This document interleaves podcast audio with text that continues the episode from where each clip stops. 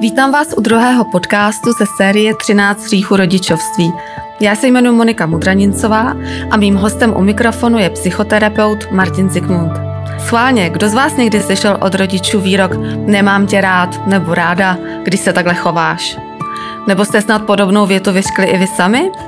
Pokud ano, tak vězte, že pro děti jsou tyhle výroky sakra bolestivé a že dokáží napáchat trvalé škody. Škody na vztahu s rodiči, na vztahu k sobě a v budoucnu i na zdraví. Myslíte si, že přeháním? Tak to se sakra pletete. Pojďme si tedy vysvětlit první hřích rodičovství. Hřích podmínečné lásky rodičů.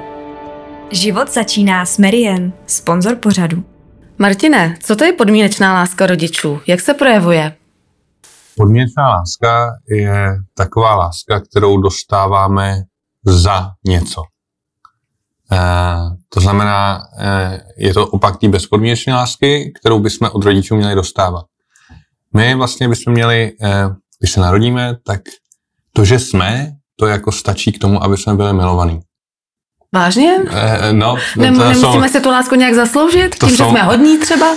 Nejčastější reakce, zejména pak u dospělých ve vztazích, Právě proto. Eh, to právě souvisí s tím dětstvím. Eh, když vás někdo miluje, tak to, že jste, jako by mělo stačit. To, Aha. to samo o sobě. Takhle jednoduché to je. No, takhle jednoduchý to může být, pokud jste měli rodiče, kteří vám dávali bezpodmínečnou lásku tím způsobem, který jste potřebovali. To je ještě, to je ještě důležité říct, že eh, si můžete nakrásně myslet, jak dáváte bezpodmínečnou lásku všem kolem a oni ji nemusí vidět. Eh, u dětí je to taky tak, ale podměšná láska je vlastně, když děláš tohle, nemám tě rád, když budeš dělat toto, toto, toto, tak tě, tak tě mít rád budu. Mm-hmm.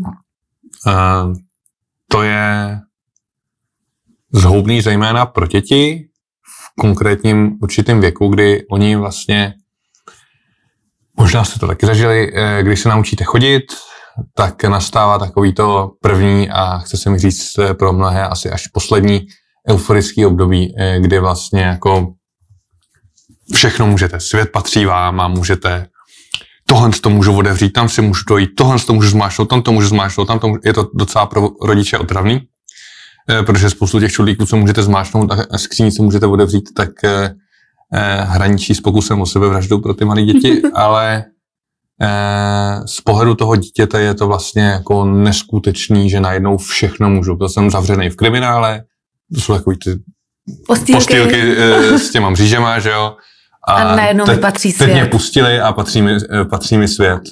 Oni některé ty děti se z toho kriminálu naučí pak jako vylejzat, eh, ale je to vlastně období, který se, který se v psychoanalytické vývojové teorii jmenuje praktikující subfáze, kdy už to dítě jako se zamilovává do toho světa kolem sebe bohužel to jako skončí hmm. a skončí to velice záhy, někdy kolem 18. měsíce věku a pak až do nějakého druhého až třetího roku, to je, to je dost individuální podle toho, jak se to dítě vyvíjí, potažmo podle toho, jak eh, se mu taky rodiče předtím věnovali.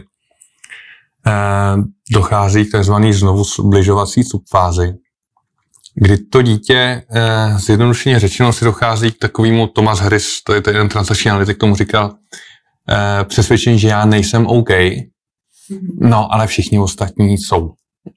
No a co, co způsobí tenhle ten zlom? Je to velice jednoduchý, to dítě začne být trošku chytřejší a najednou si tak jako všímá, ty hele, já vlastně člověče, když jako jdu k večeři, tak si ani samo jako nesednu ke stolu, si posadit do TT, eh, dokonce se samo nenajím, jídlo si neudělám, Kaničky si nezavážu, neobleču se, nepřebalím se, když jdu na záchod, ani prdel si neotřu. Ale tady ty dva vysoký lidi, ty umějí úplně všechno. Nebo nedej bože, když máte vodostaršího sourozence, třeba o 4-5 let, tak ten už taky umí všechno.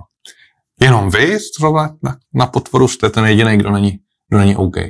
A to je blbý, protože to dítě si uvědomí, že potřebuje ty rodiče, aby přežil. Mm-hmm vlastně je to docela jako racionálně, logicky správný a proces. aby oni dělali to, co on potřebuje, tak by ho měli mít rádi. No a teď nastává ten jako blbej zlom. Tak za prvé, maminka, která už je zvykla, že se může vyčůrat a vypít si kafe občas, tak má útrum. Hmm. Jo, protože to dítě najednou potřebuje toho... otvírá šuplíky. Ne, ne, ne, to bylo předtím, zlobí. to bylo předtím, Jo, to bylo předtím. Teď přichází ta depresivní fáze, ta znovu zbližovací, kdy A eh, už stojí mamince fáze za předtím prdelí. Přišla dost depresivní, ty čudlíky a šuplíky. No to je depresivní pro rodiče, to No, dítě je ano. úplně v pohodě. Teď to je, teď se to obrací. Jasně. Teď, je to, eh, ta, teď přichází po 18 měsíců věku ta, ta fáze jako nejdepresivnější pro dítě a otravná pro rodiče, protože se, eh, teď už si eh, s tuplem nemůže dojít na záchod sama maminka nebo tatínek. Protože to dítě neustále potřebuje tu přítomnost, protože se bojí, protože se uvědomilo, zmizí maminka, já umřu. Hmm, Až takhle jednoduchý to je. Jasně, A vnímá to naprosto bytostně, protože za A, za B, za C, za, za D nic z toho neumí. Ano. Jo? A To je takový to, že to dítě za váma, za tebou leze prostě na záchod. no, A někam odejdeš za roh a ono řve. protože eh, ho opouštíš a on, ono umře. Eh, Hmm. No a eh, problém je, drobný problém je v tom, že to dítě se začne chovat racionálně i v těch dalších věcech. Mhm. Takže tu máme jako jednoduchý problém. Tady ten pán a tady ta paní, když tu nebudou, já umřu. Mhm. Když se na mě budou zlobit, já umřu. Musím být hodný a dělat to, co oni chtějí. Hmm. A když do tohohle z toho hodíte podměčnou lásku ve smyslu, ty si pomaloval gauč, nemám tě ráda, zmiz mi z očí. Hmm. No tak to je pěkný pruser. No to teda sakra. A co to s tím člověkem udělá do budoucna? No, do budoucna to udělá to, že eh, to, co chci já, je nepodstatný. Mhm. To je nedůležitý. Důležitý je to, co chce autorita. Ano. Šéf v práci, manželka, když jsem pod pantoflem, nebo případně obráceně. Mhm. Důležité je dělat to, co chtějí ostatní, aby mě měli rádi a já jsem neumřel, když to řeknu takhle v tom dem, dementně analytickém, psychoanalytickém slova smyslu, kdy za, za všem je úzko ze smrti nebo libido. Ale, ale faktem je, že tyhle ty lidi pak eh, mají dost problém být spokojení a to právě proto, že nemůžou být sami sebou. Jasně. A začíná to být ještě horší v dospělosti, protože když jim přetrvá to dětské přesvědčení, že já nejsem OK a všichni ostatní jsou, tak nám tam eh, přichází ten evoluční problém, eh, že eh, lidstvo se evolučně vyvinulo tak, aby jsme byli skupinový zvěřátka. Jo, protože lovit mamuta v jednom je dost otrava, nedej bože, když se vám to povede, budete žrát rok mamuta každý den k obědu. Eh, takže aby jsme mohli ulovit mamuta, musíme být jako ve skupině, aby jsme mohli zdrhnout před tigrem, je lepší, když jsme ve skupině, aby jsme se mohli bránit jako tomu, je lepší, aby jsme byli ve skupině, takže nepotřebujeme být ve skupině. Je těžké být ve skupině, když vy jediná na světě nejste OK a všichni kolem jako jsou. Hmm. To, to pak ten člověk potřebuje, aby se na to nepřišlo, Ano. aby ho jako nevyloučili z té skupiny. No tak v práci se to uh, projevuje něčím, co britská terapeutka Petruška Clarkson pomenovala jako over-engaged employee, uh, nadměrně angažovaný zaměstnanec. Ano. Jak se, jak se chová ten? Jak to vypadá? Ano. Hele, prosím tě, my jsme ještě potřeba, jasně. Jo, jo, jo. Není problém. A já vím, že toho máš hodně, ale nemohla bys to říct. Jasně, určitě. Jo, budu tady do čtyř do rána. A uh, já jako, víš, nám nezbylo jako úplně jako do tolik míst u stolu a je to blbý. Ne, v pořádku, mě to nevadí. Hmm. Uh, vadí. Hmm. Všechno to vadí. Ano. Je to vlastně uh, zase zpátky u toho dětského potlačování sebe sama, Mhm. který ale uh, u toho dítěte má trvat v nějakých jako dvou, tří let v podstatě jako pár měsíců, Mhm. ale u toho dospělého, když to trvá dlouho, tak to vede k vyhoření. Je ve smyslu toho syndromu vyhoření. Jasně, ale třeba nesebevědomý člověk by neměl čekat tu pochvalu od okolí, eh, nějakým způsobem jde to nějak třeba psychoterapeuticky navodit to sebevědomí, protože to, o čem ty hovoříš, je vlastně nesebevědomí. Hmm. Neuvědomění si sebe sama, té hodnoty a teďka teda Pocit, jak že z já toho... nejsem OK. Ano, ano, přesně. A teď teda jak z toho ven? Protože k tomu pocitu vyhoření se určitě ještě dostaneme, Hmm. ale e, není to jenom o té práci, že jo, je to i v tom soukromém životě. Samozřejmě tohle to někdo zvládne na mateřský. Hmm. Eh, To není jako o práci, to je o přítomnosti v nějaké skupině. Někdo to zvládne mezi přátelem a všechno to organizuje. Hmm, hmm, hmm. Jo, to je o příslušnosti ke skupině, kde já nejsem OK a všichni ostatní jsou. Hmm. A uh, samozřejmě je to nesebevědomí, je to nesebevědomí ve všech slova smyslech, protože když vám tohle rodiče provedou do těch tří let věku, tak to naruší ty další jako vývojové fáze, kdy třeba eh, člověk má jako objevovat ten svět a, a, a rozvíjet si ty dovednosti, no to se dost blbě dělá, když musím po každý kontrolovat, jestli rodiče s tím souhlasí nebo ne. Hmm. Eh, A když rodiče řeknou, no tak hele, já jsem ti jasně řekla, že prostě fotbal ne, A ty si dá, nemám tě ráda. Pokud hodláš hrát fotbal, nejsi můj syn. Nazdar. To jsou některý rodiče bez problémů schopni vypustit jako z pusy a napáchá to spoustu škod. Tohle je strašný. Teď si řekl, jak se to vlastně dělá blbě a teď si pojďme říct, jak se to dělá dobře. Jak vlastně, dejme tomu, syn chce hrát fotbal, já si nemyslím, že to je dobrý nápad, tak jak mu sdělím, že si myslím, že to není dobrý nápad, abych teda tam zmiňoval to slovo láska, nemám tě ráda, nebudu tě mít ráda. No, tam je problém, že eh, tam se to liší podle toho věku. Jo? Třeba ve 30 to můžete sdělit, jak chcete, mu to stejně jedno, ale, ale když je to v té fázi 5 až 12 let, kdy to dítě se učí ty dovednosti a vlastně jeho úkolem je tak trochu přijít, já chci hrát fotbal, já chci hrát fotbal, ty to je nuda, co to je, co hokej, jo, že potřeba Nabídíš vlastně, jinou variantu. Eh, ne, to dítě si vybere něco jiného, eh, jo, že vlastně chce každých půl roku něco jiného, eh, vlastně chce, chce se toho naučit eh, co nejvíc.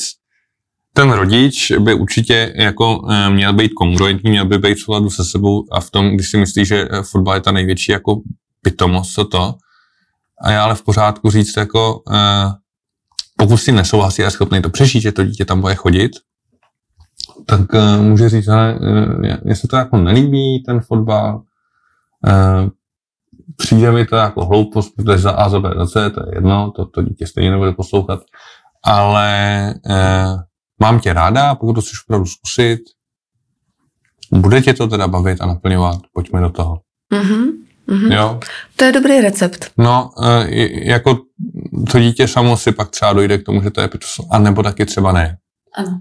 Jo, ale pak jsou samozřejmě ty situace, kdy ono to taky něco stojí na ty kroužky a je potřeba říct, ale strašně ráda bych ti to třeba i dopřála, i když to jako mě to nemám ráda a my si to prostě nemůžeme dovolit.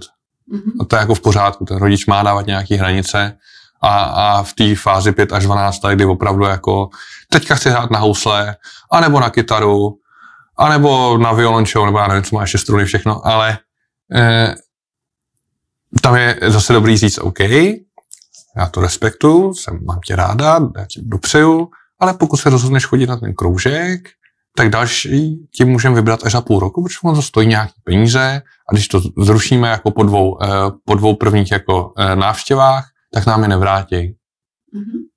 Takže jo, nemusíš tam chodit, jestli tě to přestalo bavit a je ti tam špatně, to je, já respektu a další bude až za půl roku. Hmm, jasně. A co třeba známky ve škole? Přinese pětku a máma nebo táta řekne, než si to opravíš, nechoď nám na oči, prostě... No, tak to... To je, to je podobný případ? To je to samé, to tomu dítěti jako nedělá moc radost. Eh, pokud eh, dítě přinese pětku a rodič chce, aby se teda jako učilo, tak je potřeba jako podpořit eh, to dítě v tom, aby se učilo, že jo. Hmm. Nechoď mi na oči, dokud se to nenaučím, to asi nebude ta situace. Hmm. Eh, Zase vlastně odpíráš ten cit. To by tolik nevadilo, jako že to dítě pak není schopný se učit. Jak to, že ne? Protože eh, se cítí ohrožený a v ohrožení se nejsme schopni eh, se učit, jo? Že se zablokuje. Když tě tady bude honit tygr tak, tak a, a dám ti tady, já nevím, naučit úvod tohohle, tohohle z toho podcastu, tak ti to taky jako úplně dobře nepůjde. no to ne. A to je úplně stejný. Mm-hmm. To dítě, aby se mohlo učit stejně jako dospělý, aby se mohlo učit, potřebuje eh, se cítit bezpečí a ideálně potřebuje mít s tím učením spojený nějaký pozitivní emoce. Mm-hmm. To je něco, čemu se říká emoční učení, a my dokonce víme, které emoce výrazně pomáhají tomu učení a které emoce výrazně zabraňují tomu učení, jako třeba strach. Ano. A nebo odmítnutí a, a prostě všechny ty negativní emoce.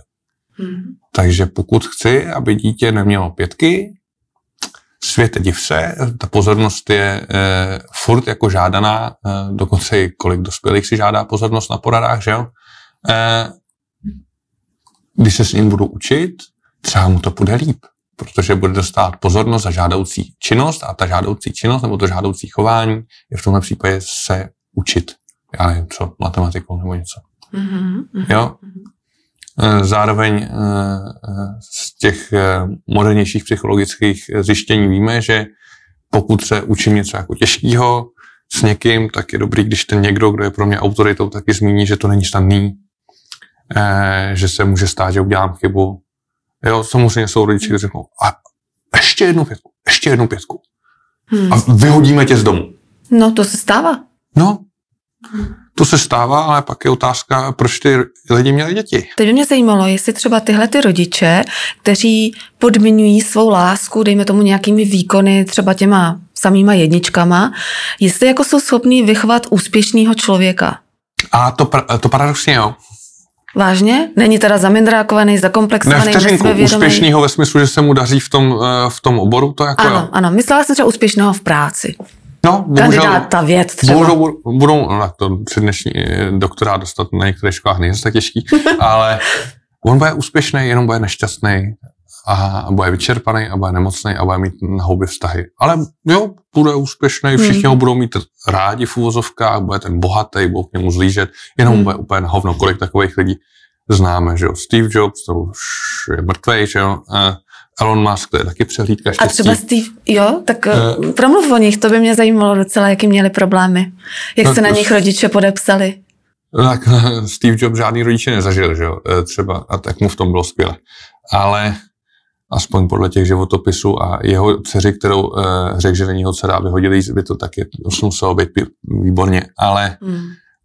jak se ty vzorce opakují, že? Jasně, ano. Uh, no, ale když se vrátíme jako k tomu, jak je těmhle s těm lidem, tak uh, pár takových klientů jsem měl, uh, oni můžou být úspěšní, budou, budou pravděpodobně úspěšní, protože nikdo na sobě nebude tak tvrdě dřít a nebude na sebe tak tvrdý jako tyhle lidi. Ano. Jenom nebudou prostě šťastní. Mm. Hmm. Protože to jsou lidi, kteří, eh, aby je teda rodiče měli rádi, když ta láska je za ten jako výkon, za ty jedničky, za ty medaile, eh, kolik, kolik těch rodičů má často sportovce. Hmm.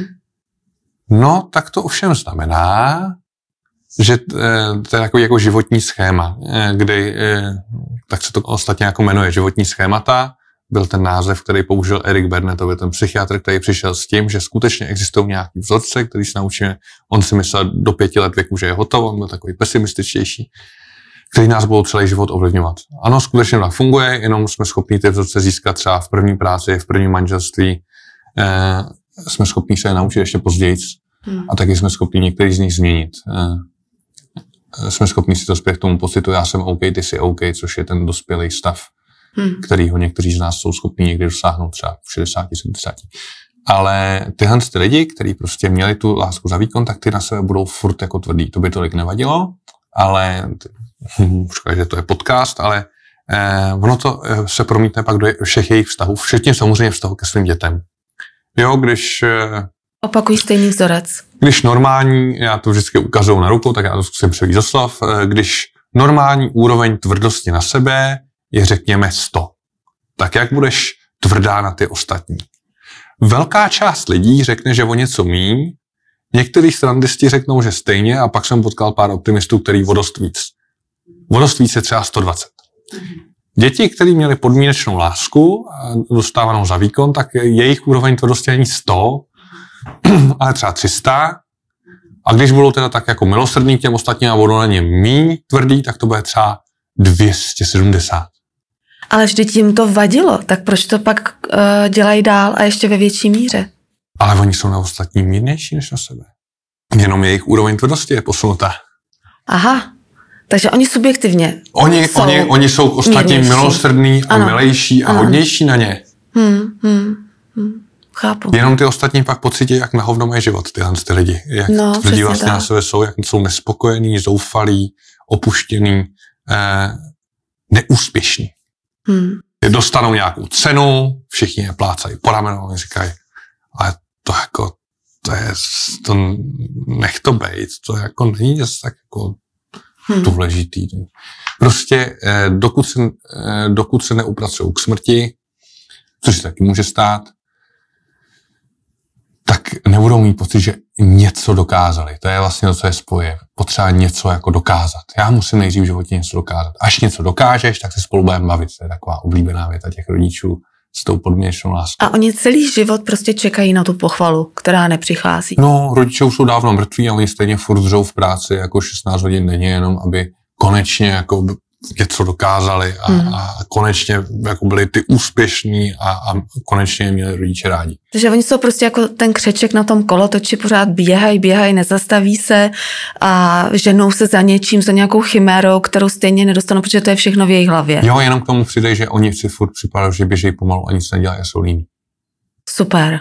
To je super život. No, hele, stačí takhle to říct párkrát dítěti, ty už teda jako bohužel dcera už je dospělá, ale kdybyste někdo měli menší dítě, tak tohle to jde zařídit jako velice snadno. To je strašný. A jak z toho ven? Přece nechceme tohle dělat našim dětem, že jo? Takže teď řekněme, že nás poslouchá někdo, kdo má dítě a plácnu tuhle tu hovadinu hmm. prostě, hmm. E, nemám tě ráda, když děláš tohle, nebo nebudu tě mít ráda, tak co bychom takové mamince nebo takovému tatínkovi poradili? Tohle zhoubný životní schéma jde nahradit jako takovým tím pozitivním mám tě ráda takovýho, jaký seš, nebo takovou, jaká jsi a, a jsem ráda, že jsi. Hmm. Jakože že stačí být, aby člověk byl milovaný. To je takový to, jak se říká, cože, nebo něco takového. Jo, jo, jo, jo. Skutečně to tak jako jde. Mm-hmm.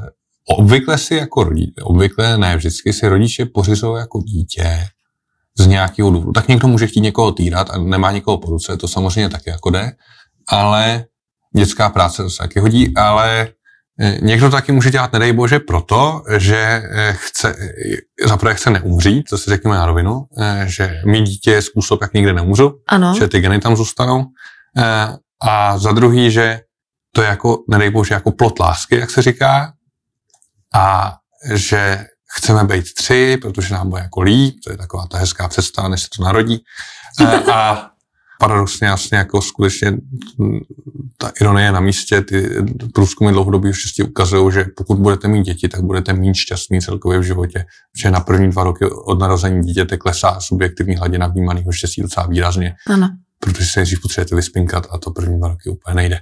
Přesně budu důvod víc prostě pořídit pak další dítě, ale zažíváte si zase jiný, eh, jiný radosti, které si ty lidi bez dětí nezažívají. Ale pokud chcete mít dítě, protože ho chcete mít rádi, tak eh, dokud je to mimino, tak je to takový oslizlý chlupatý, nic to nedělá, jenom to řve a stejně to máte rádi. Hmm.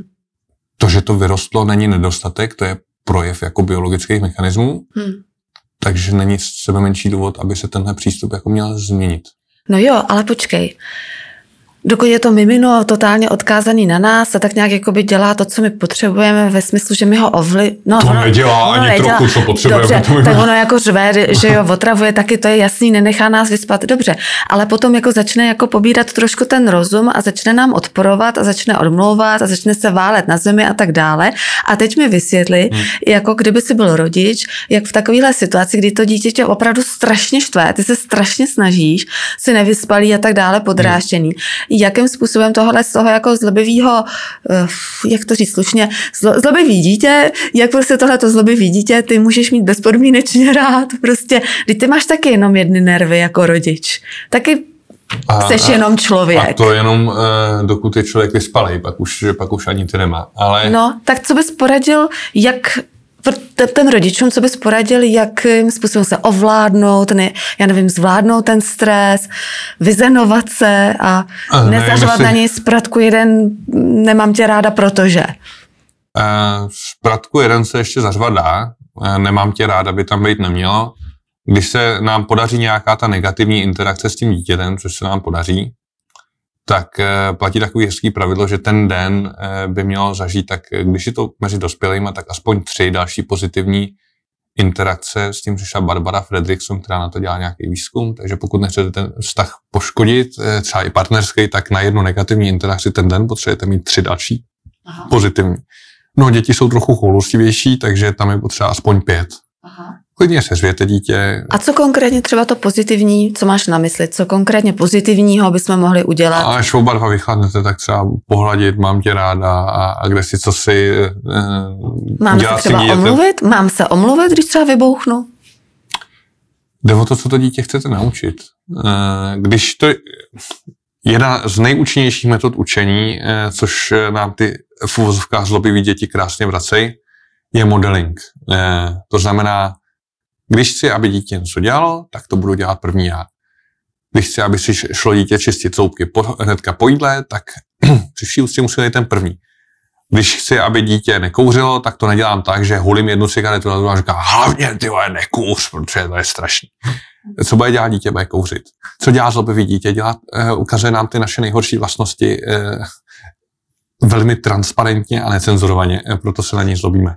Zlobíme se často na sebe. Ale když chceme, uh, aby jsme, chceme napravit nějaké ty škody, které se prostě vždycky stanou, a stejně nejdou všechny napravit a je to tak v pořádku, protože to jsme říkali už minule, že naším úkolem je tak trošku posrat dětem život, aby, aby měli potřebu to dělat jinak než my, taky ono, až zjistí, že to není tak snadný, tak eh, až budou mít vlastní děti, tak nás taky o to s nás pochopí a, a hmm. než my umřeme, tak se hmm. zase usmíříme. Tak eh, je potřeba mít, dávat těm dětem jako pozornost, jako pozitivní. Třeba když na něj jsem hnusný, tak mu pak aspoň večer po, přečtu pohádku. Mm-hmm. Pokud to má rád a pokud, mm-hmm. pokud chce. Eh, pro děti je nejcennější jako společně strávený čas s oběma rodičima, zejména pokud mají sourozence. Mm-hmm. Jo, uh, ale to je jako individuální. Důležitý je, uh, při, při vší ústě je to vlastně nějaká manažerská práce, když to tak řekneme, uh, ta výchova dětí, takže je dobrý mít nějaké jako targety, vědět, co ty děti chce naučit mm-hmm. a co, co chce, aby ty děti nedělali a co mají dělat místo toho. Ano. Jo, a, a na tom je potřeba jako pracovat. Nový chování naučit dítě trvá tři až čtyři týdny. U dospělých to zabere mnohem díl. Ale podměrečná láska za prvé brání tomu uh, učení, tomu celému mm. procesu, za druhý odcizuje to dítě od toho rodiče. Mm-hmm. To, teďko je to jedno, on je na nás závislý, on zase přijde. No, počkejte, až mu bude 18. Mm. Uh, a za druhý je tady pak to, pokud chci, aby byl zdravý a měl hezký vztahy, tak tohle s tomu nemůžu dělat. Ano. Protože nejenom, že to dělám svým dítěti, dělám to svým vnoučatům, svoji hmm. snaše, což teda spoustu lidí nemusí trápit, ale vlastně mu tím jako měním všechny ty vztahy, protože eh, vztahový chování se učíme doma. Ano. Jo, a řešení partnerských sporů se učíme, a výchovu dětí se učíme doma, to znamená rodiče, kteří tohle to dělají, tak se nalijme čistýho vína, podívejte se na, na svoje rodiče a na jejich rodiče a pak bude spousta věcí jasnějších ale podmínečná láska vlastně pan doktor Šturma říká, že to je horší, než mlátí děti, což k tomu se dostaneme příště, že to je jako, tomu, zejména v tom období 18 měsíců, až řekněte tři roky, to páchá jako devastující zranění. Mm-hmm. Říká to, ne, nejsi v pořádku tak, jak chci, není, tak, tak, jak chci, není v pořádku, když děláš to, co chceš, absolutně nedělej to, co chceš ty, musíš dělat to, co chci já. Když to nebudeš dělat, nebudu tě mít rád. Hmm. A když tě nebudu mít rád, tak umřeš. To je vlastně jako to, co se honí tomu Jasně, to je ta eh, dítěti, jako ten hmm. dovětek, že jo. Ano, ano, ano. No a hmm. pak samozřejmě do toho jsou nějaké jako rozvody, kdy, eh, kdy eh, to dítě si myslí, že to je kvůli němu, že jo, že ten rodič hmm. odchází. Některý rodiče jsou tak hodní, že to dokonce jako verbalizují, hmm. že, že řeknou tady, furt tady jako brečí a křičí, a tady už nemůžu bejt, tak od vás odcházím, nazdar, hmm. taky někdo hmm. dokáže vypustit z pusy. Hmm. E, a všechno to způsobí nějaké jako bolestivý zraní. To je strašný, Martine. My musíme skončit pozitivně. A pozitivně skončíme, když ty dáš nějaký návod takto postiženým jedincům, dětem, třeba už i dávno dospělým, možná třeba i 50 letým, eh, kterým se toto dělo, hmm. jak z toho jakoby mentálně vyskočit, eh, co jim může pomoct? No, paní doktorka Holubová, která vede eh, výcviky v psychoanalytické psychoterapii, říká jednu hezkou větu, že ještě se nenarodilo dítě, který by si na svoje rodiče nemohl stěžovat u psychoterapeuta. To teda zase není pozitivní, Martine. Tak zkus to znova, jo? Je to pozitivní v tom, že eh, změna je skutečně jako možná a někdo, někdo si může zažít tu změnu, zažít si to, že jsem OK jako v nějaké skupině, nedej bože třeba mezi přátelema. Mm-hmm. No a ten, kdo to není schopen a snažil se o to nějakou dobu, tak vždycky si může najít toho psychoterapeuta, kde si může stěžovat na ty svoje rodiče. A pomůže to? No tak psychoterapie je cesta ke svobodě, jak říká pan docent Růžička a tohle je vlastně zosobnění té svobody. Svoboda je moc dělat to, co chci a cítit se v tom dobře. Ano. Vědět, že, budu, že já chci dělat tohle a tak to budu dělat. Ne, že maminka říkala, že ty musíš být, já nevím, doktorka, tak budu dělat doktorku, oproti na pacienty, protože to nesnáším, vždycky jsem chtěla dělat malířku, ale tak co. Hmm, hmm. Takže dobrá zpráva je, že pokud eh, to poslouchá někdo, kdo je teďka dospělý a má tyhle problémy, no tak hele, čověče, už jsi dospělý, takže či je to biznis teďka? Tvůj. Tvůj. Přesně. Super. Martine, moc ti děkuji za další inspirativní povídání. Myslím, že tímhle můžeme skončit a budeme se oba těšit na další podcast. Třetí. A o čem bude? Ten bude právě o tom, proč by se neměly mlátit děti a proč je to v 50 zemích světa trestný. A u nás? U nás je to trestný, až když vyrostou. Skvělý. U nás tak se, se nesmí mlátit dospělí. tak se těšíme na příště. Díky. Naschledanou. Naschle.